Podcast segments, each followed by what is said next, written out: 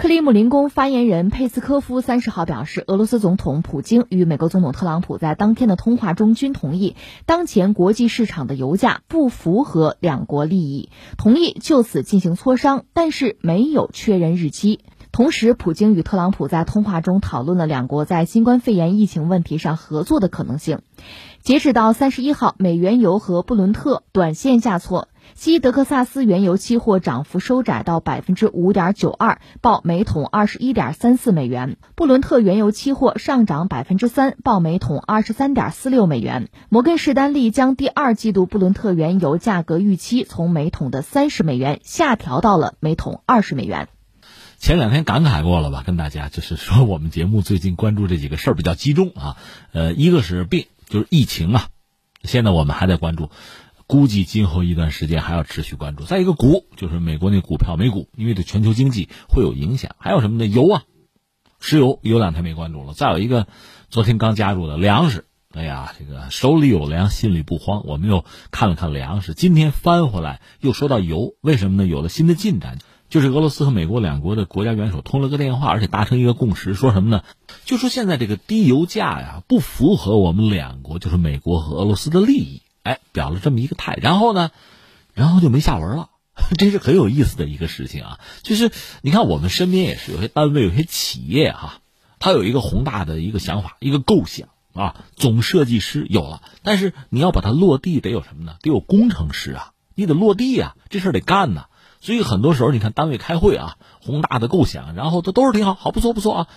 完了就落不了地呗，那就白搭嘛。现在我想用这句话来说什么呢？就说普京和特朗普之间通的这个电话达成共识了，对啊，我们现在都不喜欢这个低油价，应该改变啊。然后呢，就没人管了，那就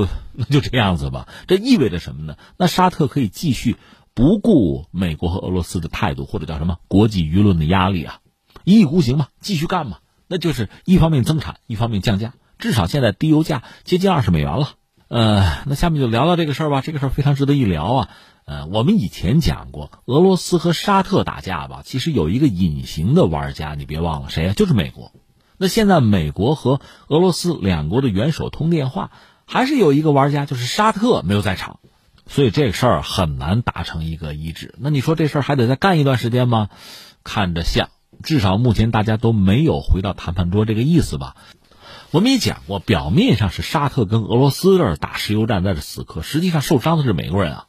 确切讲是美国的页岩油和页岩气啊，就他的企业现在是比较麻烦的。我看到一个说法说什么呢？说普京念的，反正油价40美元吧，一桶吧，我们俄罗斯就有证，就能够承担。其实沙特要麻烦一点，因为他现在预算赤字已经比较高了，他这2年经济不是很好，但是现在非打不可嘛，待会儿我们再解释。至于美国，我现在看到最新的说法是，美国的页岩油企业吧，如果要保持别赔啊，那油价也得在40美元以上。换句话说，现在这个状况，美国的这个能源企业啊，生产页岩油的企业也有很大的麻烦，就是赔钱。而且你知道，做企业不是自己攒钱做企业啊，他得借钱，得融资啊，涉及到股市了。有一个说法说，美国它这个企业债在7月份，就今年夏天7月份会大爆发，这事儿就很大了。因为美国嘛，老百姓基本上家里也没储蓄，有点钱投到股市买点保险什么的都有啊。那美国的养老金，我看到一个说法说，相当一部分它不是直接是间接的，通过基金啊、对冲基金什么的，也是进入到这个领域了。所以美国的页岩油企业真要是出手倒下的话，这麻烦就挺大，篓子挺大。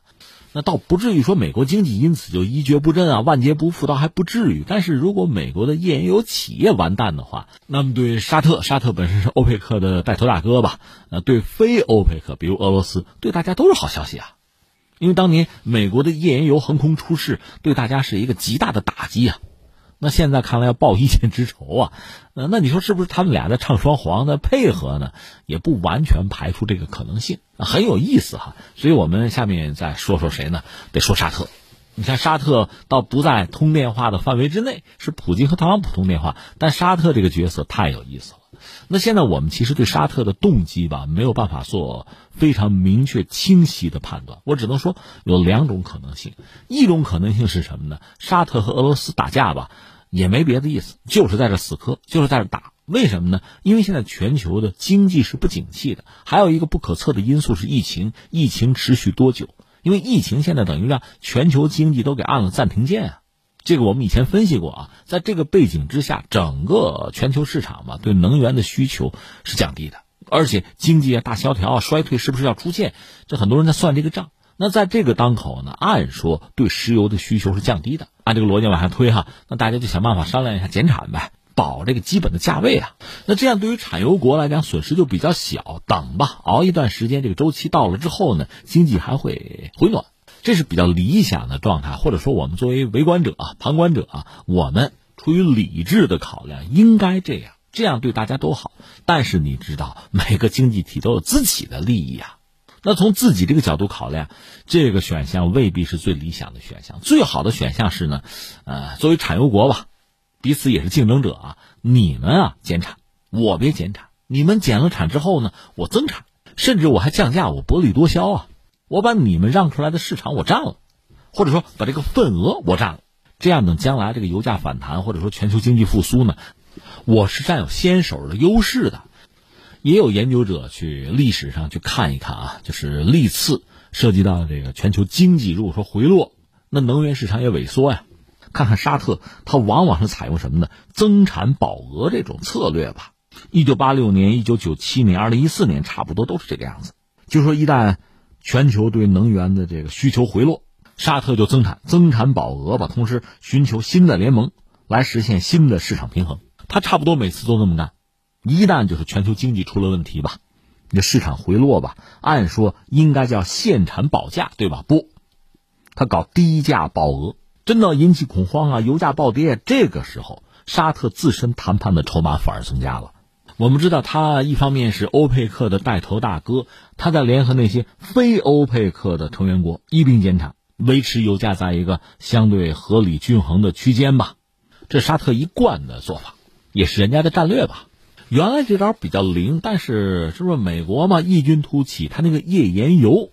杀进国际能源市场之后，确实把原有的那个格局吧搅了一个地覆天翻。原来传统的玩家什么俄罗斯啊、沙特什么的，原来他是能够达成一个平衡的，大家彼此也熟悉这个套路啊。结果闯了一个愣头青，就是美国这个页岩油啊。沙特和俄罗斯也曾经想联手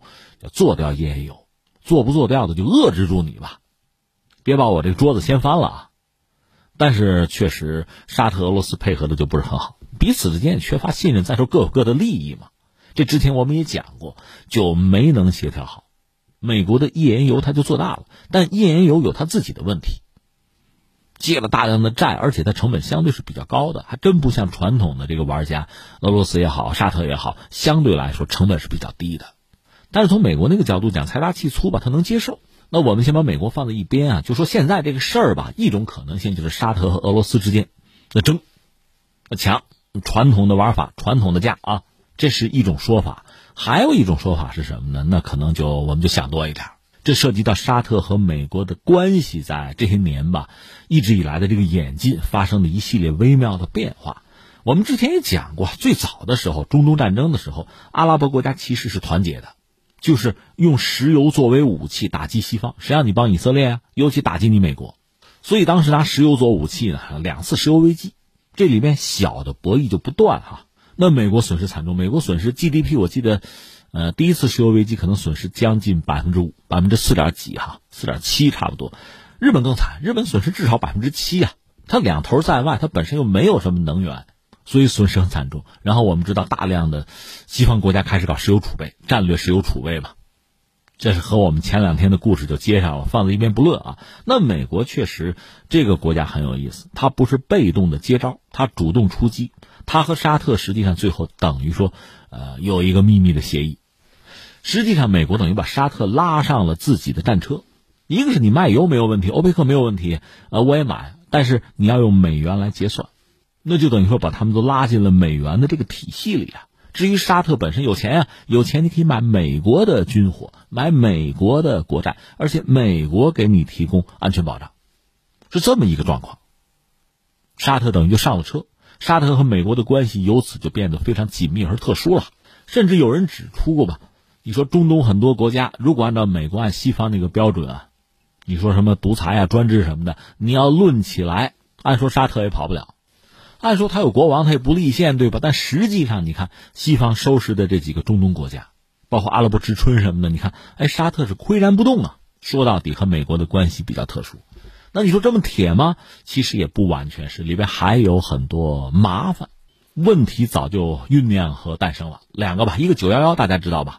很多美国人特别是在911之中罹难的人的家属就认为这和你沙特有关系，你跑不了，我们得起诉你。沙特把狠话放在这儿了，你们敢起诉我，我和美国的关系我必须重新考量了。当然我们知道那阵儿美国总统就是特朗普的前任奥巴马，始终按着这个事儿，不要起诉不要起诉啊，维持两国的关系，这是一出。但是双方的矛盾这是一直在积累吧，因为坦率讲拉登本身是沙特人，这改变不了啊。当然你可以给他开除国籍啊，这是一码事儿，还有好多事儿呢。其实你要真要论性格民族性格讲，美国它算是睚眦必报的一个国家吧。你看这拿日本来说，日本在1941年偷袭了珍珠港，那美国一直想办法要报复啊。当年美国和中国联手是在中国的内地修建的大型的机场，供美国的 B29 那种重型轰炸机起飞，然后他用驼峰航线，等于说从印度那边把大量的这个弹药运到中国来，装到 B29 上，从中国内地起飞，四川那边起飞嘛，就要去轰炸日本。后来呢，太平洋战争往前推进，把那个马里亚纳打下来之后，在马里亚纳那个群岛上修了机场，直接轰炸日本。一开始是用燃烧弹，到最后把原子弹也扔下去了，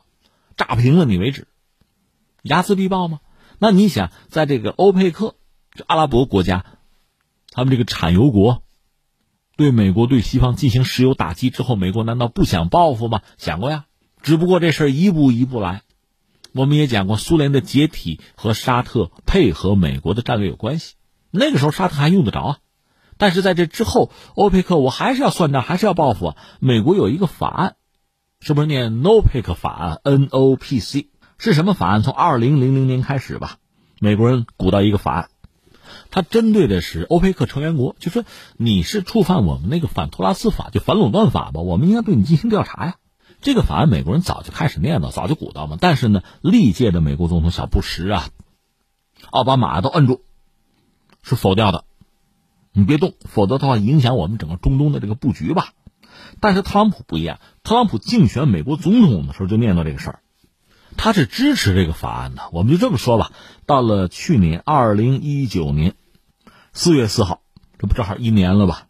美国众议院的司法委员会是通过了这个法案，就是说允许美国司法部起诉欧佩克的成员国操纵石油市场。那这个东西比如说特朗普签了字，真的成为美国的法律吧，会怎么样？那么欧佩克所有成员国所谓主权豁免权就没有了。另外美国可以对他们进行反垄断的调查甚至监管。那欧佩克国家当然首当其冲就是沙特，在美国的资产可以被美国政府没收的。那沙特在美国资产很多，投资也很多的，有人算过说沙特在美国投资可能得有1万亿吧美元啊，如果真给扣了的话，那日子就不要过了。甚至有人说那个卡塔尔跟沙特现在关系很不好，而且卡塔尔已经退出了欧佩克，很多原因不说了，有一个原因就是怕美国整这个，我先退出来，我不是欧佩克成员国了，你调查我干嘛，对吧？卡塔尔有这个考量。另外卡塔尔本身呢，它石油的生产有限，不多，可能就60万桶那个意思吧，它主要是什么呀？是天然气，而且美国是大买家，所以卡塔尔是这么考虑的，就退出了欧佩克，导致欧佩克给人一种这叫散帘子，要四分五裂的这么一个印象。沙特当然很不高兴了，沙特大约也放个话，说如果你美国真的把这个法案通过啊，你总统真签了是吧？那我们就不再用美元做石油结算了，而且我们所有欧佩克成员国我们就把产量打到最大。说到底，你同归于尽呗，你还想要什么美元的霸主地位，还搞什么石油美元，这叫手拉手奔法场，谁也别活了，玉石俱焚呐。所以你看，涉及到现在这个石油就博弈吧，我们给大家提供等于说是两个不同的答案。一个我们就可以缩小包围圈我们的视野就盯着俄罗斯和沙特之间的博弈，那还是他们俩在争的主要是份额吧，主要争的是话语权和主动权。当然他们俩打架，美国的页岩油企业也很受伤。那美国实际上特朗普先后给沙特的王储小萨勒曼和普京都打过电话，只是目前我们说没有看到具体的落实没有具体的措施这个仗还要继续打下去但是美国如果真的着急的话，恐怕就会抓落实了，而且时不我待，就没几个月了吧。7月份，他这个企业债爆发之前就得把这个事儿解决了。这是一种可能性，还有一种可能性就是，这就更有戏剧性了，那就是沙特和俄罗斯是不是在这演戏呢？真的是想打击美国的页岩油，就维护之前的就传统玩家的利益。另外，我们确实要看到沙特和美国之间虽然不好叫离心离德呀，恩断义绝，虽然不能这么叫。但是双方的矛盾积累到今天确实有爆发的可能。但你要说到爆发吧，其实这可能性大不大我们很难讲，因为美国在沙特是有驻军的，是有军事基地的，而小萨勒曼本身还是王储，他还没有成为真正的国王啊，这里边还存在一些变数。前不久小萨勒曼在沙特国内又抓了人，那当时我们节目也分析过，还是要稳固自己的地位。他抓的人显然是对他这个地位有威胁的人，而这些人背后有没有美国人，比如说有没有 CIA 中情局，有没有他们的影子呢？这个也是很值得关注的一个方向。